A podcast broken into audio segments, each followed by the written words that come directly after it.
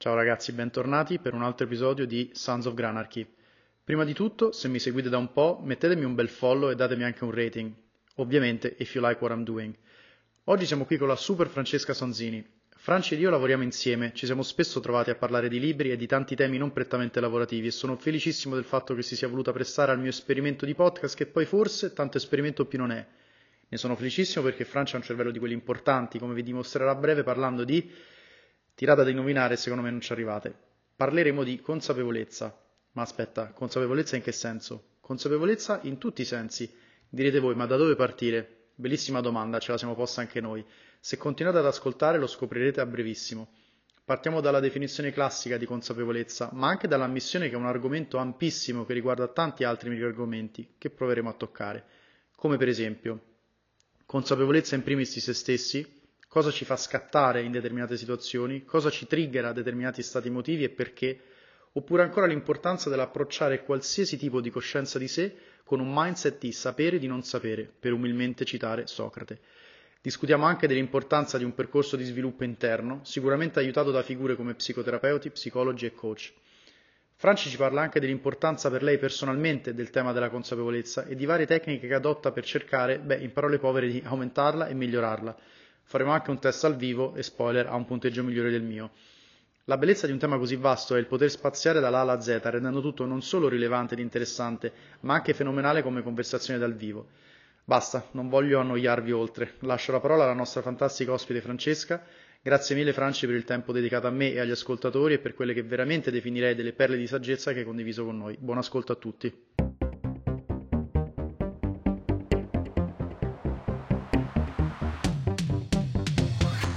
Benvenuti su Sons of Granarchy, il podcast di conversazioni vere come me e te. Inutile dire che se questo o altri episodi vi piaceranno e se vi hanno fatto fatti risate, spargete la voce, fatemi un bel follow e non dimenticatevi di darmi anche un rating. Se avete delle storie interessanti, contattatemi sull'email indicata nella bio. Grazie e ora buon ascolto.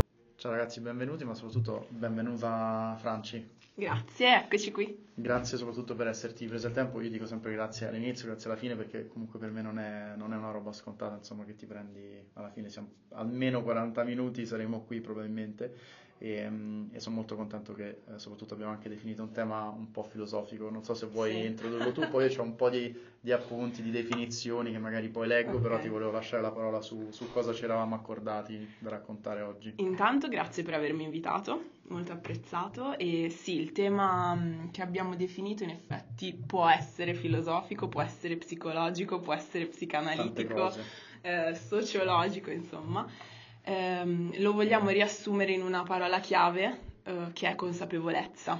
Consapevolezza che eh, ha tantissimi significati e può essere inteso in tantissimi modi.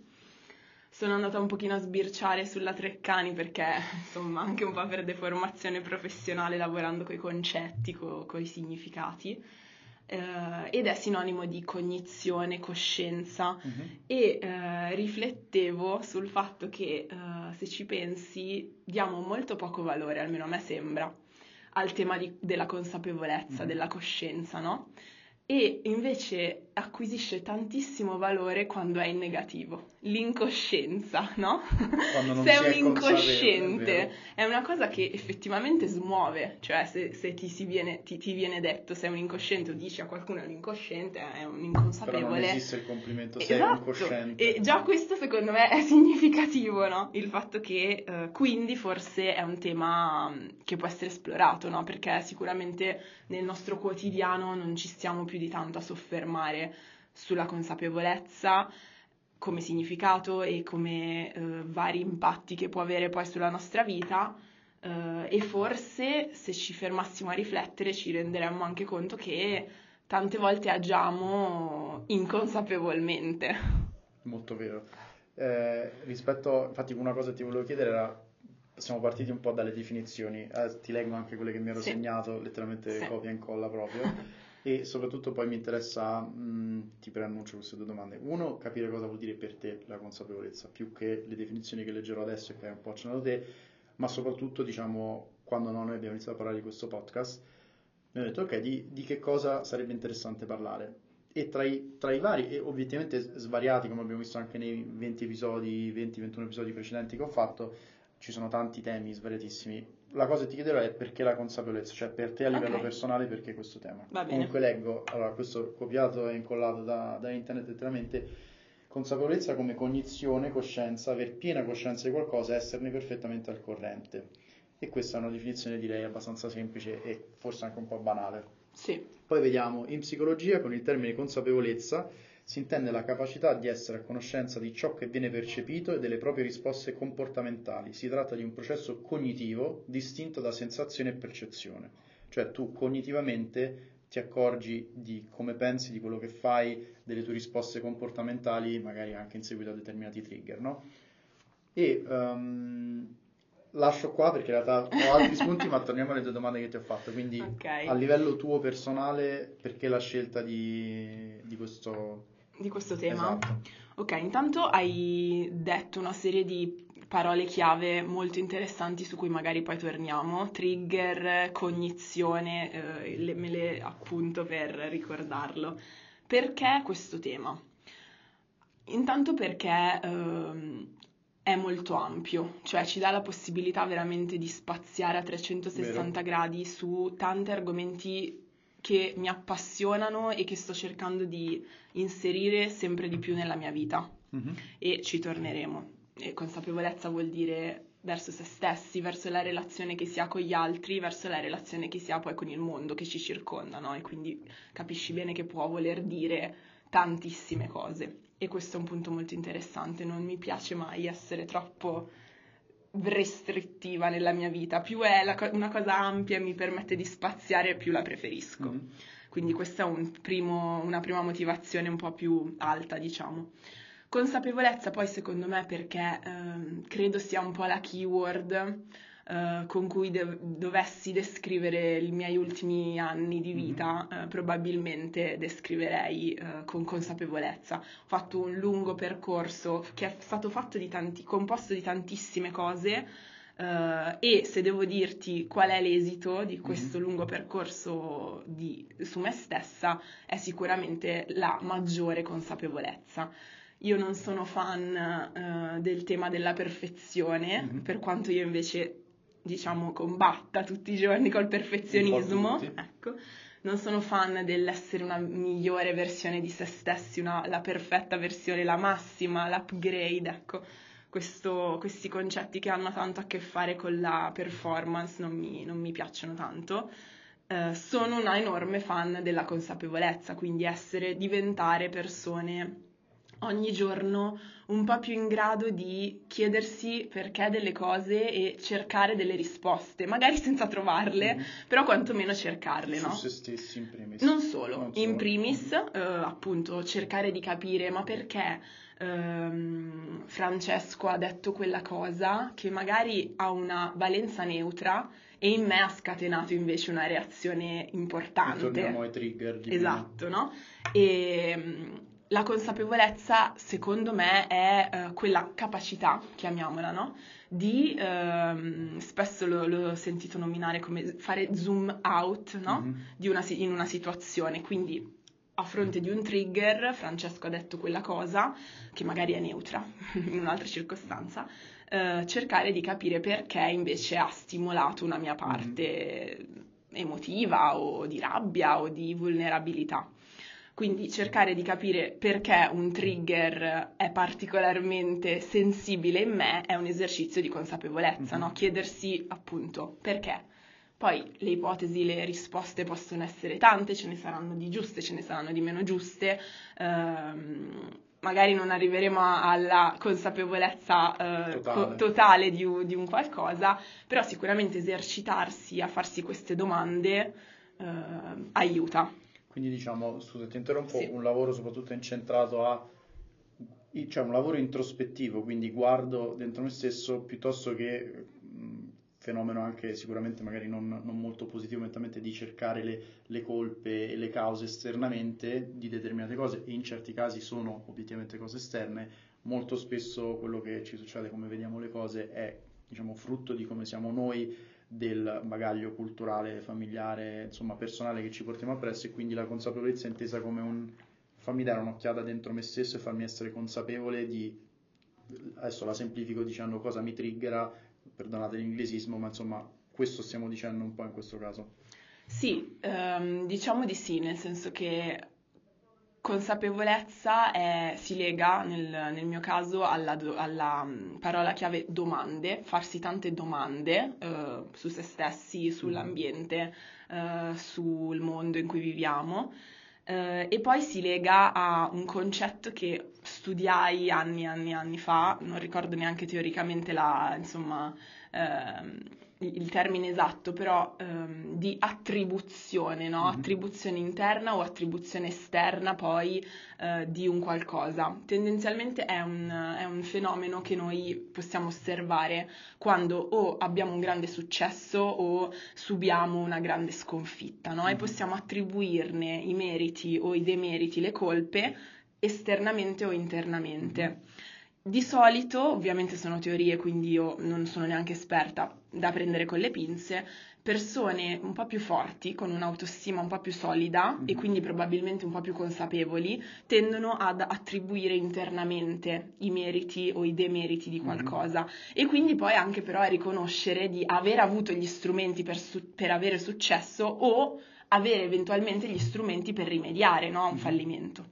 Le persone un po' più fragili, un po' più inconsapevoli forse, con un'autostima un po' più debole, per tante motivazioni, tendono invece a esternalizzare eh, l'attribuzione del, del merito e l'attribuzione dell'insuccesso. Quindi, tipico esempio, eh, la verifica era molto difficile però, Mhm. il prof è un po' stronzo.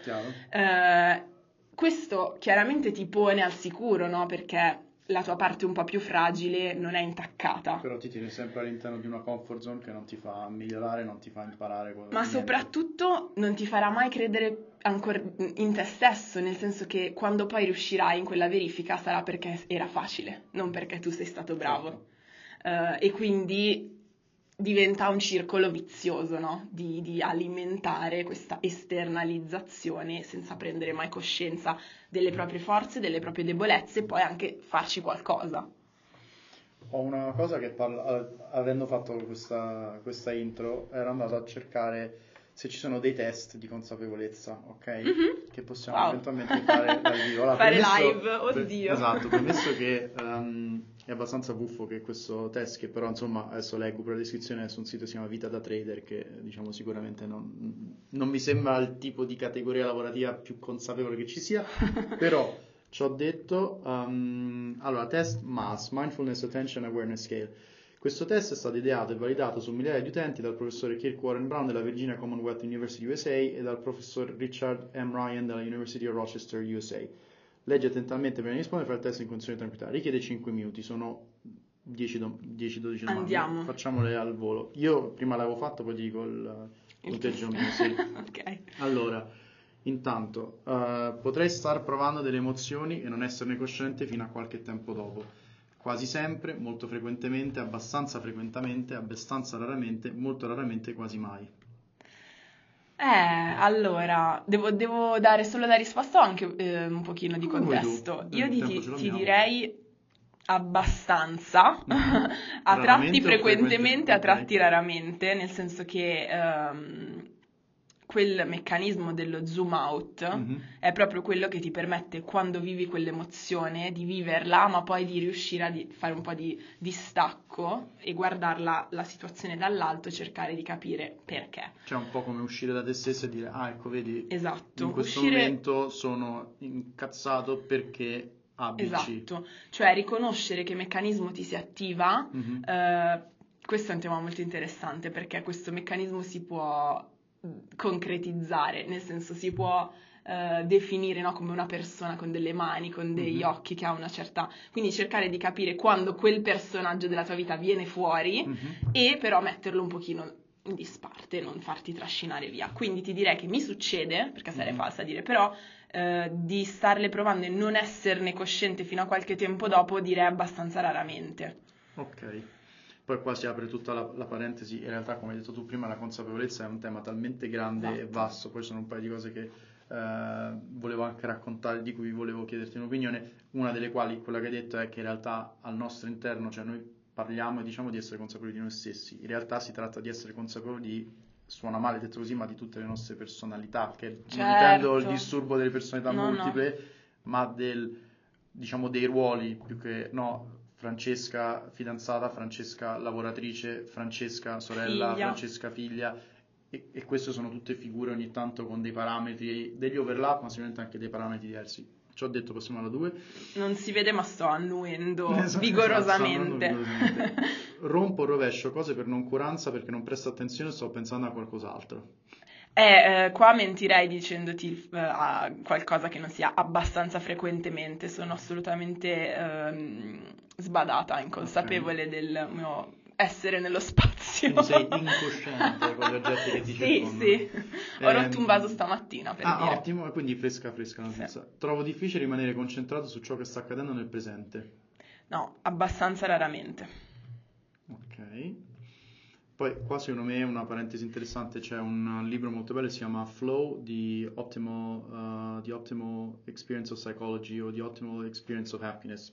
Lo metto nelle referenze, l'autore è uno psicologo con un nome impronunciabile, tipo non lo pronuncio neanche, e avevano fatto uno studio uh, proprio di questo stato che si chiama lo stato del flow, di quando le persone fanno qualcosa che gli piace fare, in cui sono totalmente immerse mm-hmm. e di come questo poi si lega a mh, sensazioni di felicità, di soddisfazione, cioè la persona che si perde nello scrivere, la persona che si perde nel dipingere, la persona che si perde nel tagliare l'erba, cioè un po' uno stato zen in cui sei in flow e il tempo passa mo- molto più rapidamente o lentamente certo. a seconda dei punti di vista e questo appunto sicuramente è più facile entrare in quello stato di flow se si riesce a rimanere concentrati attivamente o magari in, in modalità un pochino meno attiva, energica su quello che si sta facendo ci sono delle pratiche che facilitano.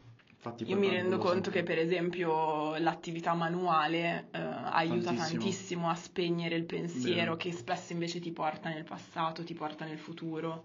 Soprattutto, infatti, giustissimo perché tutti gli esempi che ho fatto sono di cose manuali, tra scrivere, dipingere, tagliare l'erba, eh, ceramica, che fai tu, tantissime altre sì. cose che ti mettono in quello stato mentale proprio di rilassatezza, sì. no? Tendo a camminare velocemente per raggiungere la mia destinazione senza prestare attenzione all'esperienza che vivo lungo la strada. No, questo abbastanza eh, raramente. Mm-hmm. Uh, beh, uh, combatte ovviamente con i ritmi che noi viviamo a Milano, sì. che non sono particolarmente rilassati e meditativi, però proviamoci. Io infatti insomma. qui ho messo, perché di questo sono molto consapevole, che cammino molto rapidamente, sono molto incline okay. devo arrivare da A a B e non mi fermo a, diciamo, sentire il profumo delle rose, come si dice. um, tendo a non accorgermi di sensazioni di tensione fisica o disagio finché non catturano davvero la mia attenzione. Rari, molto raramente, anzi, Quindi proprio tu il contrario. Molto sì. con te stessa. Sì, perché mh, facendo tante attività fisica, mm-hmm. comunque la connessione col corpo, cercare di trovare il punto in cui non, non sono, diciamo, esperta di yoga perché l'ho mm-hmm. fatto veramente troppe poche volte per definirmi esperta, però una cosa che si fa all'inizio di ogni pratica mm-hmm. è di cercare di portare l'attenzione su una parte del tuo corpo che magari ti dà un po' di sofferenza, un po' di fastidio mm-hmm. e questo mi rendo conto che aiuta tantissimo poi anche in momenti in cui non stai assolutamente facendo yoga. Per saperti sintonizzare sì, essere su, più connesso che... col tuo corpo. Mi dimentico del nome di una persona quasi subito dopo che mi è stato detto per la prima volta, premesso che qui io non ne faccio tanto un tema di consapevolezza perché io rispondo praticamente quasi sempre, perché cioè io la sì, mia strategia sì. è che due secondi dopo rivado alla sessione e dico mi ridici il tuo nome perché la prima volta non me lo ricordo mai e poi cioè la seconda volta me lo ricordo. E anch'io quasi sempre non me li ricordo proprio mai i nomi. Beh, poi per il lavoro che facciamo ne dobbiamo memorizzare tanti. Sembra che io stia andando avanti in automatico senza avere molta consapevolezza di ciò che sto facendo. No, mai, mai, Quasi questo mai. mai. Anzi, è, è proprio, questo è proprio contrario al modo in cui io vivo.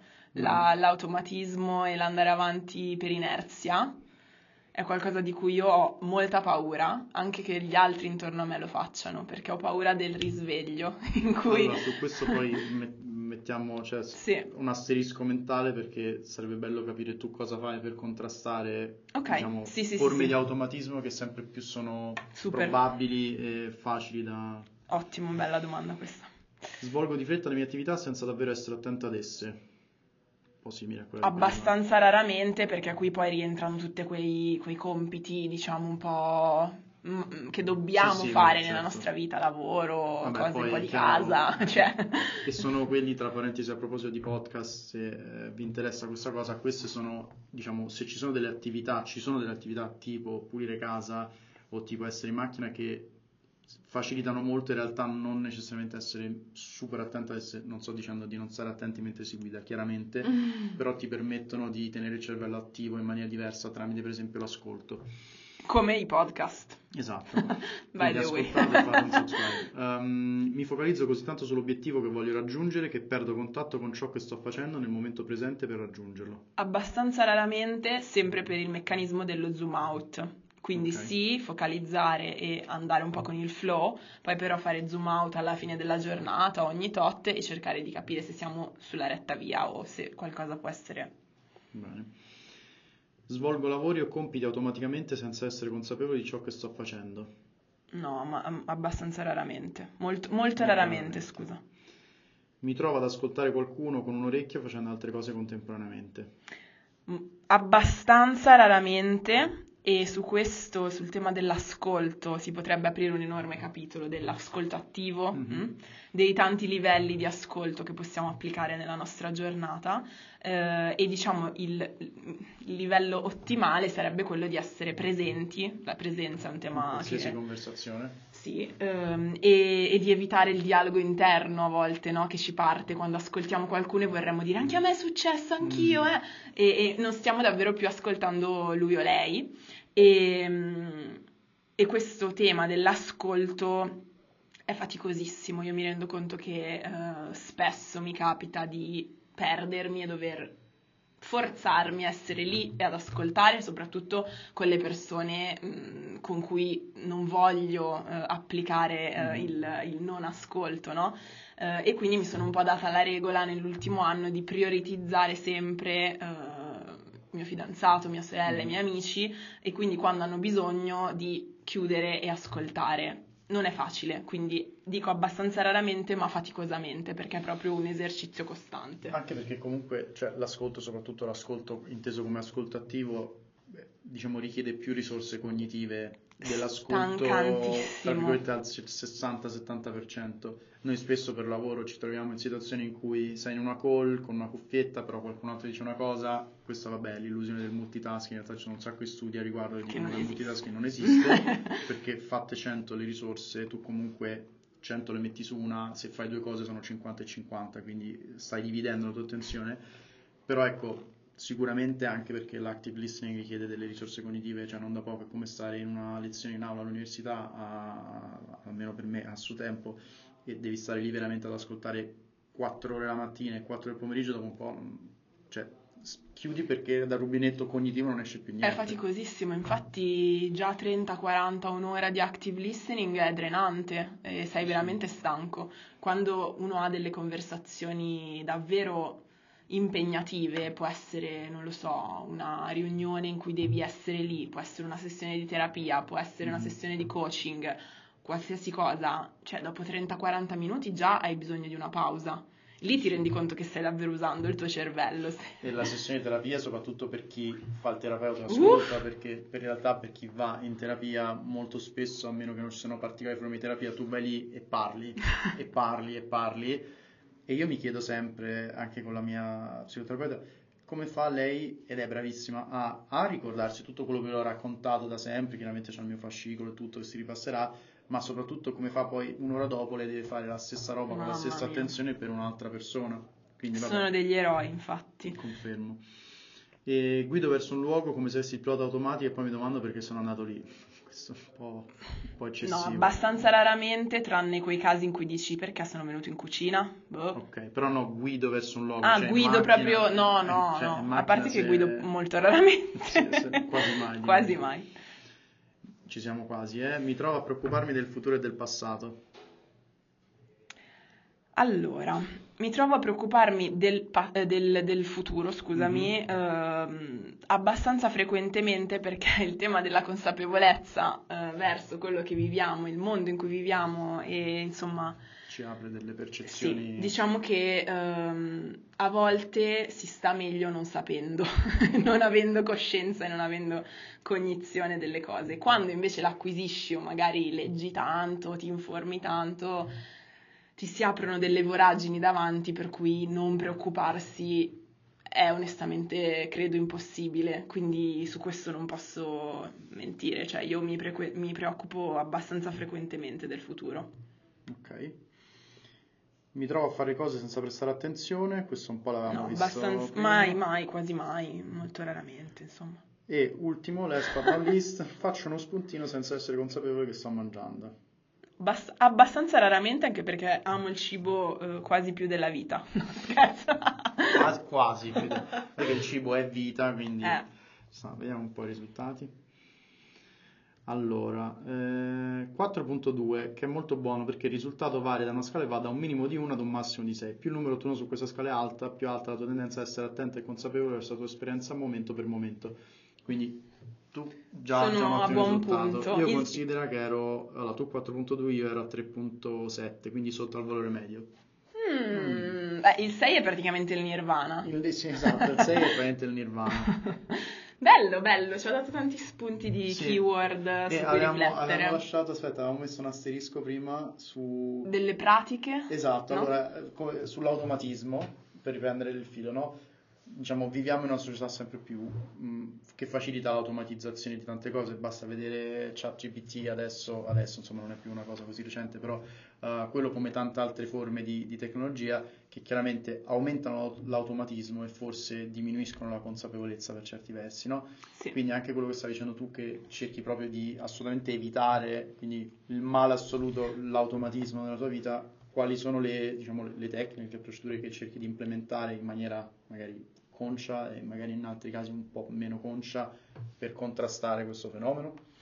Ok, allora, eh, la più iniziale, diciamo, l'abbiamo citata più volte, è farsi delle domande, mettere in dubbio eh, quello che ci è dato di fronte cercare di capire se fa per noi, non fa per noi, se c'è un motivo per cui è così o potrebbe essere fatto meglio, cioè domandarsi e, e dubitare, secondo me, è la base ed è qualcosa che tutti possiamo fare senza bisogno di leggere libri, senza bisogno di eh, investire più di tanto tempo, eh, che non vuol dire essere bastian contrario o essere complottista, però vuol dire semplicemente ehm, acquisire quel gradino in più di consapevolezza su un'azione o su un investimento di energia e tempo eh, consapevole, che quindi non sia così tanto per perché tutti lo fanno perché si fa così, ma perché abbiamo scelto che volevamo farlo in quel modo, volevamo fare quella cosa quel giorno, a quell'ora e così via. Quindi base, diciamo, domande e osservare il mondo e cercare di chiedersi E, perché. e diciamo che questo poi aiuta tanto anche con, cioè la consapevolezza vissuta in questo senso è anche un po' il, molto legato al miglioramento personale preso in termini generici perché se vogliamo, dato che siamo un po' sul filosofico, se non sbaglio era Socrate che diceva io so di non sapere, Uff. quindi diciamo approcciare qualsiasi cosa con la curiosità e col tema di dire io lo so di non avere tutte le risposte, so che non lo so, quello obiettivamente apre la possibilità a imparare tante cose rispetto a quello che dici io so tutto, quindi a me non, non Certo, serve niente, certo, no? è un bagno di umiltà Sì. eh, e eh, bisogna stare attenti perché l'altra faccia della medaglia in cui io mi rendo conto di cadere spesso è la frustrazione, no? So di non sapere, non saprò mai abbastanza e, non- e quindi bisogna anche un po' fermarsi a proposito di tecniche, diciamo, Mhm. no?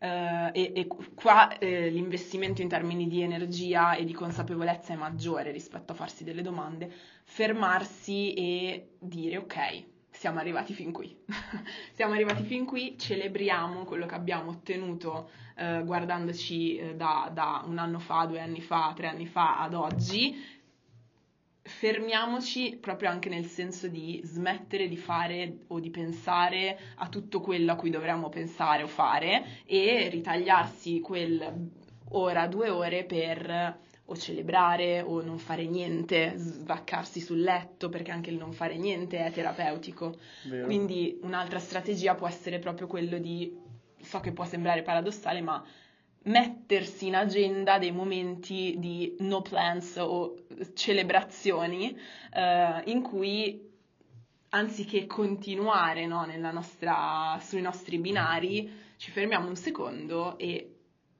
siamo grati, riflettiamo e celebriamo quello che abbiamo fatto fino a quel momento. Quando tu parli di momenti di ozio, questo mi interessa un sacco, questa cosa tu intendi per esempio, ok, i momenti in cui mi metto sul divano a leggere o momenti in cui tu non fai proprio niente?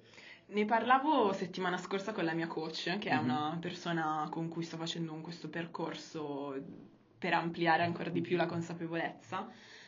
Nel caso dei blocchi, diciamo, no plans in calendario, non lo so cosa farò. Cioè mi concedo la possibilità di, di non avere un obiettivo perché io mi rendo conto che a volte pianifico anche il momento in cui mi devo allenare, il momento in cui mi devo mettere a dipingere, il Siamo momento in cui devo leggere. Oggi. E quindi quei momenti lì non lo so, cioè decido che per due ore il sabato mattina o qualsiasi altro giorno, boh, voglio stare sul divano a scrollare TikTok e poi possiamo parlare anche, anche di questo. Per lì, perché cioè, uno è talmente abituato a pianificare che nel momento in cui arrivi, ok, io ho due ore, ma potrei usarle per talmente tante cose che esatto. devo fare che arrivare lì e non avere, cioè comunque sì. uscire dall'abitudine della pianificazione. Sì. No? Della pianificazione e della produttività. Siamo abituati a produrre 24 ore su 24, anche quando dormiamo praticamente. Perché, eh, quindi anche avere due ore non produttive. Ehm, io inizialmente dicevo sprecate, ma l'utilizzo dei termini già ti raccontano mm-hmm. come le vivi, perché quelle due ore lì in cui non fai niente, le percepisci come spreco, mm, è un po', cioè, dice tanto, no, del mm-hmm. fatto che non puoi permetterti neanche per due ore di non fare niente, di non essere produttivo. Imparare a non essere produttivi e a sprecare, tra virgolette, il tempo è terapeutico ed è una pratica um, comunque di consapevolezza, secondo me. Dopodiché, eh, tor- sempre andando avanti mm-hmm. sulle pratiche e sempre ricollegandoci un po' alle cose di cui abbiamo parlato finora, eh, abbiamo detto qua e là scrivere. Scrivere non vuol dire romanzi, saggi, non vuol dire, insomma, Scrivere, secondo me, almeno può essere inteso semplicemente come mettere nero su bianco. Mm-hmm. Mettere nero su bianco uh, le cose di cui mi devo occupare oggi o domani, le cose uh, che ho ottenuto mh, mm, in questi primi sei mesi dell'anno uh, o le cose che voglio ottenere nei prossimi sei mesi dell'anno. Um, io lo trovo assolutamente necessario per fare chiarezza mentale e tra l'altro poi per avvicinarmi di più eviden- mm, eventualmente a degli obiettivi. Non mm-hmm. solo io, nel senso che ci sono delle ricerche che dimostrano che scrivere nero su bianco sì, i propri sì. obiettivi, ancora di più pubblicarli, pubblicarli condividerli mm. con qualcuno, eh, ci, li, ci, fa avvicinare perché eh, è come se prendessimo un impegno no, mm. con qualcuno e noi stessi ed è, eh, fa parte poi della costruzione della nostra realtà attraverso il linguaggio, il modo in cui parliamo e, e ci parliamo, no? E quindi poi ci, ci, porta in quella direzione. E qua c'è la parentesi programmazione neurolinguistica che non so se conosci, ma è con... un, altro, un altro mondo. Un Manifestazione, visualizzazione. Esatto. E um, scrivere quindi giusto per rendersi un po' più utili in, questo, in questa mezz'ora di filosofeggiamenti, eh, per esempio io una cosa che ho iniziato a fare quest'anno, anziché scrivere i propositi per l'anno nuovo, mm-hmm. che sono una cosa che ho sempre fatto, ma che alla fine rimane lì, nel senso che tu li scrivi a gennaio o a dicembre mm-hmm. e poi tan- campa cavallo che l'erba sì, cresce. Ho iniziato, e lo trovo veramente trasformativo, eh, a scrivere i propositi mensili. Mm-hmm. Cioè, tu prendi alla fine dell'anno eh, il, il calendario, diciamo, gennaio, febbraio, marzo, aprile, maggio, e ad ogni mese assegni un'area tematica, un'area della tua vita mm-hmm. su cui quel mese lì ti impegni a eh, lavorare, insomma, che può essere in qualsiasi cosa. Può essere per esempio gennaio eh, finanza.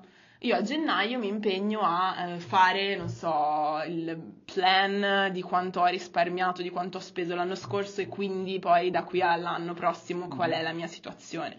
Finanza vuol dire, ok, siamo a gennaio, eh, il mio obiettivo salariale di quest'anno è questo Uh, poi febbraio può essere mm, salute. Ok, a febbraio pianifico tutte le visite che devo fare quest'anno.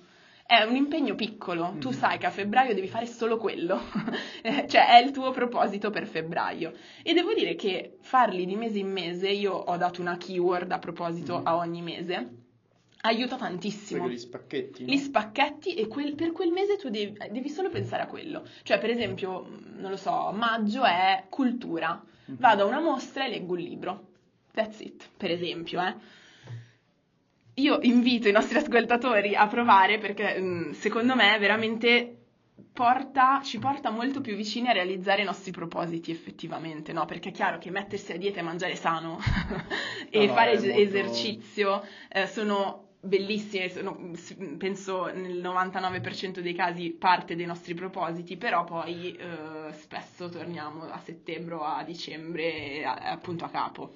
C'è, c'è, un libro molto bello su questo che è Atomic Habits uh, di James Clear, uh, poi lo metto anche quello nelle, nelle risorse e lui di base, lui è soprattutto con le abitudini, gli obiettivi e i sistemi che ti aiutano a raggiungere gli obiettivi e una delle sue, diciamo, prime cose che dice e di quelle che ti rimangono più impresse è proprio il è inutile che vai con l'obiettivo macro perché rimane lì e soprattutto dopo un po' ti senti anche un fallimento per non averlo raggiunto, ma di spacchettare esatto. queste cose in eventi più micri e soprattutto di non tanto vederlo come devo arrivare lì, ma quanto cambiare la tua identità, cioè improvvisamente faccio l'esempio adesso non tanto sullo spacchettamento degli obiettivi mensili quanto voglio perdere 20 kg, ok è un obiettivo e 20 kg sono tantissimi, quanto più cambiare l'immagine di te stesso, non sono una persona che sta sul divano a giocare a play, ma io sono una persona atletica, sono una persona che ogni giorno si muove, si muove, non vuol dire va in palestra per due ore e tutto, e con quel cambio interno di identità e lo spacchettamento degli obiettivi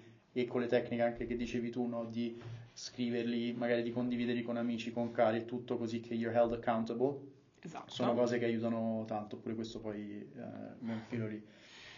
E, vai, vai. Volevo aggiungere, sì. tu hai detto, mm, io sono una persona atletica mm-hmm. e mm, questo raccontarsi, cioè um, dirsi che cosa vorremmo diventare, anche se oggi è totalmente falso o, o suona totalmente falso, in realtà è una tecnica per uh, diventare la persona che vorremmo essere, che non ha a che fare con la performance o col produrre qualcosa, ha semplicemente a che fare col nostro benessere. Cioè, uh, io voglio diventare sportiva perché voglio essere sana, voglio essere forte, voglio vivere una vita bella, piacevole per me non perché mm-hmm. me lo richiede qualcuno. Oggi però non lo sono, sto sul divano tutto il giorno, non pratico sport, sono super pigra. Se mi dico io sono atletica, io sono sportiva, io sono uh, una nuotatrice, già questo il linguaggio che uso per parlarmi mi avvicina alla realtà che di- desidero, diciamo, e quindi ci aiuta poi a- ad arrivarci. E hai, rip- hai, riportato su un ricordo di quando feci il corso Master Practitioner di programmazione neurolinguistica, ovvero che il linguaggio può essere sia positivo che negativo in generale, no? Quindi identificarti, cioè è più utile dire io sono una nuotatrice rispetto a dire io non sono una persona che sta sul divano perché è, un, diciamo, è un'espressione positiva, positiva dello stesso concept, no? E poi un'altra cosa, ed era una frase che ho letto in un libro, non mi ricordo il titolo, ma mi era rimasta impressa, che a volte, anzi quasi sempre siamo più limitati da quello che non pensiamo di poter essere, che da, vabbè, capito, adesso mi incarto sicuramente, però perché vedo che molto spesso, no, no, ma io, io quello non lo posso fare, no, ma io, in realtà nel momento in cui tu hai un pensiero del genere, sicuramente entrenched nella tua mente, nel tuo spirito per qualche motivo, magari qualche trauma da bambino, da bambina, secondo me se si va a lavorare sul chi l'ha deciso che io non sono la no ma io non sono il tipo di persona che fa una maratona per esempio io ti potrei dire io non sono il tipo di persona che fa una maratona sicuramente però mi, mi, direi anche vabbè ma se io, se io, volessi potrei provare a farla per, cioè perché non potrei farla no? ho sentito chiamarli limiting beliefs pensieri limitanti mm-hmm. su noi stessi o sugli altri o sul mondo circostante. In questo caso tu ne hai detti tantissimi su noi stessi, no? Io non sono il tipo che fa mm-hmm. la maratona. Nuotare non fa per me. No? Esatto. E, e limitano la realtà e le possibilità che ci diamo in questa vita. Quindi imparare a riconoscere che sono dei pensieri limitanti, non sono la realtà, e quindi noi abbiamo potere di azione uh, ci libera sostanzialmente. Al, io so di non sapere, perché sì. cioè, io so che in realtà non, non, so cosa io posso fare, non posso fare. Certo. Poi chiaramente, questo va detto per, per onore del vero, è chiaro che se tu vai da un medico e lui dice guarda no, tu hai appena avuto un infarto, Giusto. la maratona non la puoi fare, obiettivamente c'è uno statement scientifico che dice tu la maratona non la puoi fare perché sennò muori. Però diciamo quelle insomma sono Sì. eccezioni di un altro tipo. Tu avevi qualche altro punto, se no io ho un paio di cose che ti volevo... Volevo solamente vai. sottolineare che da quello che abbiamo detto finora, quindi secondo me emerge molto chiaramente eh, che la consapevolezza ci rende liberi, cioè la consapevolezza è libertà, a volte anche da noi stessi, dai nostri pensieri limitanti, quindi per questo io sono così advocate della consapevolezza perché è, è poi sinonimo secondo me di libertà. E aggiungo anche a questo che secondo me, mh, premesso che appunto abbiamo parlato di eh, coach, di psicoterapeuta e varie, ed è un percorso che consiglio a tutti, cioè come, non c'entra niente, ma come io dico che secondo me tutti hanno un libro dentro di loro che aspetta di essere scritto, secondo me tutti potrebbero beneficiare dalla alla Z di andare da qualcuno a parlare, che sia un coach, che sia una psicoterapeuta, che sia uno psicologo, a seconda dei loro needs. A me ha aiutato tanto su questo tema, su tanti altri, proprio l'essere consapevole dei miei, come hai detto tu, eh, beliefs limitanti. E ce ne abbiamo tanti, e obiettivamente non- molti sono anche un po' in, li- sotto la superficie sì, sì. della- Sì, dell'acqua. E quando poi capisci delle cose, capisci anche quanto ti limitano e esserne consapevole, come hai detto tu, viceversa, ti, li- cioè, ti libera da questi... no, da- Ti libera. Esatto. Ehm, una cosa, secondo me, un angolo da cui, diciamo, su cui possiamo approcciare anche la consapevolezza è un po' tutto il tema, e oggi secondo me è importantissimo, no, del- delle ansie, un po' dello stress, del burnout e tutto. Consapevolezza, come hai detto te, può essere un tema, cioè è un tema talmente vario che sicuramente non lo copriamo oggi e nei prossimi 15-20 minuti. Però ce n'è una parte in particolare che mi interessa, ovvero la consapevolezza di come, e un po' ne abbiamo parlato, di come reagiamo a determinate cose che ci stressano e ci mettono ansia, no? E allora, uno, un libro bellissimo di uno austriaco che si chiama Viktor Frankl, che ha scritto A Man's Search for Meaning. Lui era, eh, diciamo, in Austria, era un ebreo, eh, diciamo, è stato deportato nei campi di concentramento. Lui poi è sopravvissuto ehm, ed è diventato uno dei fondatori della logopedia. Ris- non Mhm. penso dire cavolate, lo- lo- però sono abbastanza sicuro. E il suo, una cosa mi è rimasta impressissima, oltre al libro essere comunque molto bello, chiaramente impegnativo, perché lui parla della sua esperienza all'interno del campo di concentramento e di come lui ha coniato un po' il termine responsabilità in, una- in un modo diverso a come lo vediamo noi, cioè l'abilità, soprattutto se lo leggi in inglese, responsibility, the ability to respond to a situation. Cioè, e lui è sopravvissuto, non, non necessariamente solo fisicamente, ma mentalmente come individuo sano, è uscito da lì mentalmente sano, perché ha lavorato su se stesso e perché noi abbiamo la facoltà di scegliere come reagire agli eventi intorno a noi, ok? Quindi proprio la- l'abilità di rispondere ad un evento in maniera diversa. E questo si lega anche con una quote che avevo preparato di uno stoico che è Epictetus, eh, che in inglese questo è il nome, in italiano non sono sicurissimo, che dice esattamente la stessa cosa, ovvero uh, when something happens, the only thing in your power is your attitude toward it.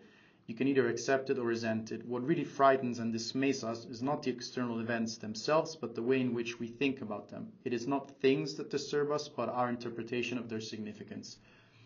E volevo sentire un po' la tua su questa, perché ogni volta, chiaramente siamo tutti umani, a te e a me capita di essere triggerati, come dicevamo prima, in determinate situazioni e vedo rosso, poi mi fermo un secondo, respiro, magari non mando quelle mail e cerco veramente di pensare è al di fuori del mio controllo.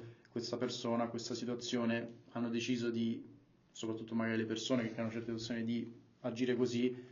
Io ho l'abilità, l'unica cosa che nessuno mi può levare, questo è quello che diceva Frank, l'unica cosa che nessuno mi, mi può levare è l'abilità di decidere io come rispondere emotivamente a questa situazione.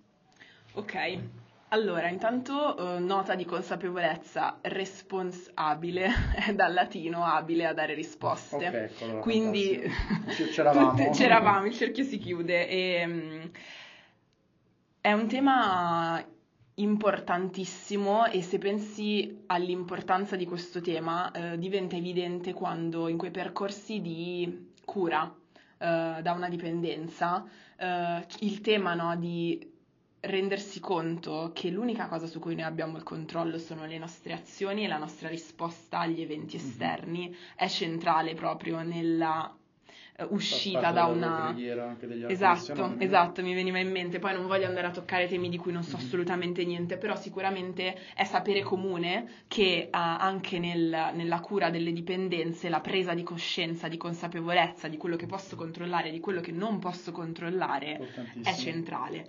Ehm, effettivamente, secondo me, la consapevolezza, quando l'applichiamo a noi stessi, ehm, passa in maniera centrale per la comprensione di quello che io posso controllare.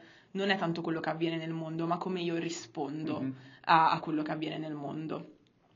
Quindi quando vengo triggerata, a me è capitato recentemente un diciamo diverbio lavorativo eh, e quando vengo triggerata eh, non posso eh, decidere come l'altra persona eh, si interfaccia con me o decidere cosa sta bene o non sta bene all'altra persona. Mhm. Posso decidere quanto tutto questo ha la capacità di rovinarmi il weekend o ha la capacità di farmi, il fega- farmi fare il fegato marcio, no? Mhm. Eh, è ovvio che non siamo santoni, non, sia- No. non abbiamo il potere dell'ascesi e del distacco totale dal mondo, per cui viviamo una vita serena, intoccabili, però sicuramente aiuta tanto no, il eh, riuscire a fare un po' di, dis- di- di- di touch dal trigger eh, e a capire o a crearsi anzi dei, eh, delle pratiche per stemperare quel trigger che possono essere andare a farsi una camminata, andare a farsi eh, una mm, corsa, andare in una stanza e urlare, scrivere di getto un'email che non manderemo mai al destinatario, mi raccomando, questo è importante. Eh, quindi crearsi una pratica che aiuti a spegnere un po' il trigger, ovviamente intanto per- facciamo un passo, scusami, prima. Riconoscere il trigger, cioè riconoscere le volte in cui abbiamo una risposta emotiva forte a qualcosa, magari segnarsela su un quadernino, sulla nota del telefono e credo che quasi tutti si renderanno conto poi in tempo di un mese, due mesi che ci sono delle ricorrenze. Cioè i trigger tendono ad essere sempre simili tra loro o legati comunque a delle circostanze simili tra loro. Quindi già appunto dopo un paio di mesi eh, andare a rivedersi la nota e rendersi conto che sei stato triggerato eh, 5-6 volte in quei due mesi e tutte le 5-6 volte ti risvegliavano una profonda invidia, una profonda gelosia, una profonda rabbia verso l'ingiustizia, è già un passo di consapevolezza. Di modo che la volta successiva in cui provi una forte risposta emotiva, magari il tuo cervello ti dirà sì, questa è una situazione di forte ingiustizia, questa è una situazione che ti scatena forte gelosia, forte invidia. Se la risposta è sì, probabilmente non è la situazione in sé che è al 100% di fuoco, ma è la tua risposta che è in questo momento al 100% di fuoco. Sì, sì. Quindi passo indietro, tattica per striggerarti e poi riguardo la situazione quando ho ritrovato la calma. Esempio di un esercizio semplicissimo, quando mi sento fortemente trascinato, travolto, e ovviamente no, la- il travolgimento è contrario all'essere fermo, s- immobile, impassibile, no? Quando mi sento trascinato e travolto, magari porto la mia mente a un posto tranquillo, che può essere la spiaggia, uno che penso sia molto comune È attuale. e attuale. Aspetto un attimo, ci sto un pochino con la testa e poi ritorno sulla situazione che mi ha infiammato e vedo se mi fa lo stesso effetto o se magari mi fa un effetto un po' più debole, no? E, e sono più lucido anche poi nella mia risposta, cioè, probabilmente faccio meno danni poi se poi è una situazione importante di lavoro, relazionale, ehm, a maggior ragione magari riesco a non eh, insomma creare dei danni ancora più difficilmente riparabili.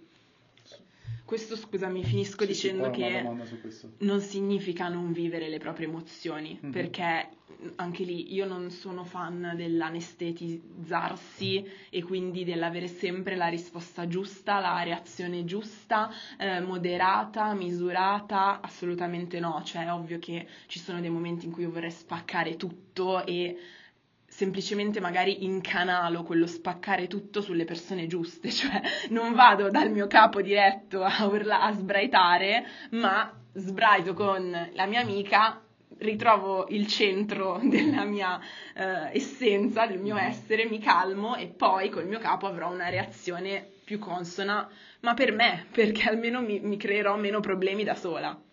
Sì, infatti questo ti volevo chiedere perché secondo me negli anni è stato un po' stigmatizzato, non dico né giustamente né ingiustamente il act out, cioè il ah, rispondi alle tue emozioni, voglia. che da una parte, secondo me, come hai detto te, è giustissimo anche usare queste tecniche di autotranquillizzamento, che ci rilassiamo e tutto, dall'altra io in 3-4 lavori fa avevo avuto un lavoro a Londra che era durato per 6-7 mesi ed era un ambiente abbastanza del cacchio e ero in tantissime situazioni tutti i giorni, più volte al giorno, tra l'altro lavoravo con 4 persone che erano un ufficio molto piccolo, in cui mi trovavo in una situazione in cui io dovevo assentarmi a quella stanza, andare al terrazzo sopra, respirare, guardare fuori e tornavo giù.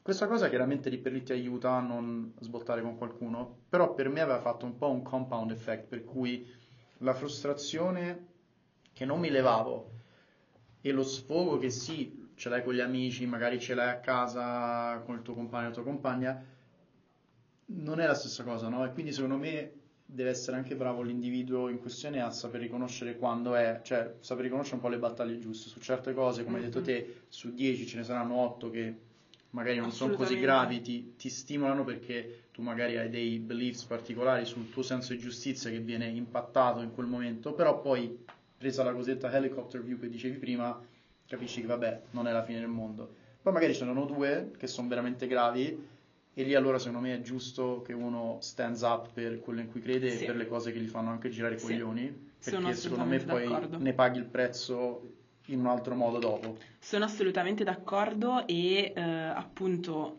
questo esercizio serve secondo me a preservare le energie e poi ad incana- incanalarle su cose che ne valgono davvero la pena. Quindi la, l'esercizio di consapevolezza serve per dirci è inutile che spreco le energie della mia vita, della mia giornata ad arrabbiarmi ogni volta tantissimo su delle cose piccole che magari non hanno un forte impatto, una forte risonanza magari posso preservare quell'energia, avere delle risposte più funzionali per me mm-hmm. eh, e poi investirle su qualcosa che invece davvero vale la pena della la mia rabbia, la mia frustrazione, la mia ribellione, perché appunto, ripeto, secondo me la consapevolezza non ci dovrebbe portare ad essere degli anestetizzati perfetti. Certo. Tutt'al più ci dovrebbe portare ad essere noi stessi liberamente. Sì. E mi, mi, fa anche sorridere, stavo pensando prima quando dicevi no, magari nei momenti vuoi prendere e spaccare tutto, che sono nate in questi anni le cosiddette rage rooms, no? Eh, esatto. In cui vai e spacchi roba che se tu, non lo so, 30 anni fa, 20 anni fa qualcuno ti avesse detto sì, un giorno ci sarà una stanza in cui puoi andare e puoi rompere tutto per sfogare le tue frustrazioni, però ti fa capire anche un po' a che punto siamo arrivati da un punto di vista di società, di, di, di well-being mentale, a, tal punto che c'è chi ha queste cose e obiettivamente anche ricava un profitto che altrimenti non esisterebbero, cioè c'è gente che va a sfondare certo. tutto. Però probabilmente anche perché li aiuta, perché quello che non riescono no, a esprimere, che rimane un po' lì latente a, a ribollire, vai nella rage room e spacchi tutto. Torno a, siamo quasi in chiusura, però ti volevo fare una domanda su una cosa che avevi detto prima, no? su, torniamo un attimo al tema dello spacchettamento degli obiettivi, magari anche dello scrivere le cose. Um, mai, ti sei mai autoscritta una lettera, cioè past Franci to future Franci? Allora, non l'ho mai scritta, ho fatto più volte degli esercizi di proiezione, non mm-hmm. so se si chiamano così, nel passato, in cui mi prendevo per mano, mi raccontavo delle cose, quindi non, non l'ho mai scritta, eh, nero su bianco, ho fatto più volte degli esercizi, sono molto interessanti, molto interessanti. Eh, c'è um, uno degli, degli, ultimi libri che avevo letto che a proposito poi, vabbè, produttività, ne avevo parlato in un altro episodio con il mio caro amico Luca e quello è un altro tema da un'altra ora e lui mi aveva consigliato di leggere questo libro che si chiama The Productivity Project di cui forse ti ho anche un po' parlato, mm-hmm. il motivo per cui ho levato il caffè adesso, questo esperimento, vabbè. Comunque adesso sto bene, eh, sono uscito dal tunnel della caffeina. Della caffeina. Um, E una cosa che, di cui lui parla lì all'interno del libro della, della produttività, mi sono totalmente perso in questo momento. Aspetta. Rispetto alle altre conseguenze. Ah sì, sì, scusa, no, rispetto allo, ecco, rispetto allo scriversi, mille parentesi, parla di questo sito che si chiama, mi sembra, uh, Write to Your Future Self, um, Ah, in cui mhm. puoi mandarti un'email adesso e puoi decidere quando ti viene deliberata. Io non l'ho, cioè l'ho fatto una volta, mi deve ancora arrivare, però è un modo, cioè l'ho provata ad utilizzare come un modo per a dicembre voglio inviare questa email ed è tipo, ehi, hai fatto queste cose, stai ancora facendo questo, che ne so, per esempio, stai continuando con il podcast, sei andato a rifare stand-up comedy come ti sei riproposto, ti hai continuato a scrivere come ti sei riproposto, poi chiaramente se a quel punto la, la risposta è no, non l'ho fatto, non l'ho fatto, hai capito che hai, diciamo, un po' fucked up tutti, gli, cioè tutti, almeno quegli obiettivi, però è un modo, no, per eh, appunto un Sì. po' quello che dicevi prima, di Sì. scriverli, di renderli pubblici e condivisibili, in questo caso con te stesso del futuro. Diciamo che il programma di cui ti parlavo prima si, si chiama Fast Forward Mhm. e, e uno dei loro mantra è proprio Fast Forward un anno da oggi, Mhm. eh, raccontami come sei, Ma com'è la tua vita. Cioè un programma proprio... Sì, sì, è un programma che si può seguire, ovviamente poi l- la, insomma, la propria azienda può offrirlo Mhm. ai dipendenti, ehm, però esiste su internet, si può, si può cercare Fast Forward e, mm, e appunto mm, uno degli obiettivi è scriversi una vision. eh, scriver- scrivendola però eh, un anno da oggi, Mhm. quindi un anno da oggi io sono atletica, io viaggio per il mondo e così via. Al presente. Mhm. Quindi questo è, è un po' un uh, mix di tanti argomenti di cui abbiamo parlato oggi, quindi trovo che sia un esercizio molto interessante anche poi da rileggere. Io sono fan della carta, quindi scriverli nero su bianco, anziché mandarsi un'email, eh, lo preferisco perché poi comunque è bello, insomma, Ri- ri- averla, anche vedere la calligrafia negli Mhm. anni eventualmente. Quindi eh, io prediligerei la carta, però sicuramente ehm, rileggere poi dodi- tra 12 mesi quello che ci eravamo detti o a volte a me capita di riaprire dei miei libricini dei propositi di anni e anni fa è sempre molto bello e molto utile nel celebrare quello che siamo riusciti a fare perché tu dicevi eh, eh, poi se non fatto non sono andato avanti col podcast e non ho ripreso lo stand up comedy mi prendo ammazzate Ok, Però è giusto anche essere un po' più buoni con se stessi, che secondo me è un, un esercizio che tendiamo a non fare, e a celebrare quello che abbiamo fatto anziché puntare il dito su quello che non abbiamo fatto, ecco. Giusto, grazie Franci. E vole- vorrei chiudere con una- un'altra nota, ovvero che mi ricordavo dalle classi di mitologia che avevo a Mm. scuola, a me mitologia piaceva sempre tanto, Mm. che um, all'ingresso dell'oracolo di Delfi c'è scritta la frase conosci te stesso e questo è, Eh. è un, un tempio che risale a 500 avanti Cristo, penso.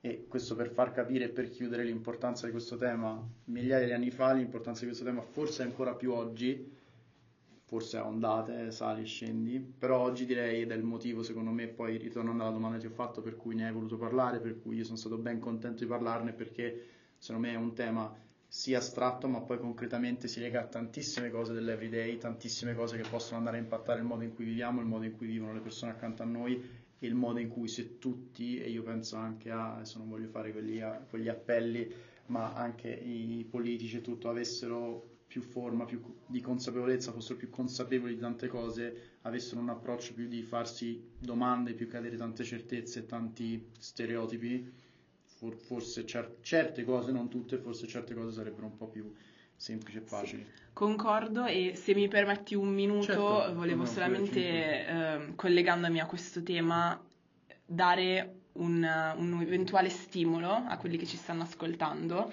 A proposito del conosci te stesso, si potrebbe, eh, diciamo, obiettare come faccio, da dove Nessuno si incomincio, eh, insomma, si potrebbero obiettare tante cose. Mi ha colpito tantissimo eh, un giorno, qualche mese fa, ehm, questa psicoterapeuta ormai molto nota in Italia, si chiama Stefania Andreoli, ehm, è disponibile su Instagram e ha scritto diversi libri che consiglio. E alla domanda, lei tiene un box delle domande mm, con i suoi insomma, Mhm. follower, alla domanda non mi ritrovo più, non so più chi sono, lei rispondeva dove ti sei visto l'ultima volta. E questo secondo me è un punto di partenza interessante, no? Quando in quei momenti in cui non sappiamo da che parte cominciare, cerchiamo di ricordarci l'ultima volta in cui ci siamo sentiti bene, siamo, ci siamo Bilanciati. visti, ci siamo sentiti noi stessi al 100% e magari eh, ripartire un po' da lì o ri- ricercare di integrare quella versione lì più spesso fare nella nostra routine. retro timing e capire Sì. come tornare a... Sì, esatto. Bellissimo, insomma. Franci, grazie, grazie mille. E, diciamo che per me è stato un super piacere anche perché non sono diciamo, co- conversazioni, conversazioni consapevoli che diciamo, si hanno molto spesso, obiettivamente. E, mm, e lavoriamo insieme, ho una grande ammirazione per te e parlare anche di queste cose secondo me è stato molto bello e spero sia anche di ispirazione per chi ascolta. Come sempre la call to action finale la faccio sempre, se vi è piaciuto questo episodio fate un subscribe, fate un rating e tutto, c'è anche la mia mail nella, nella bio, quindi sentitevi liberi di contattarmi se ci fossero dei temi che vi interessano di cui parlare e niente, un grazie mille Grazie. ancora Franci. Grazie Franci. mille.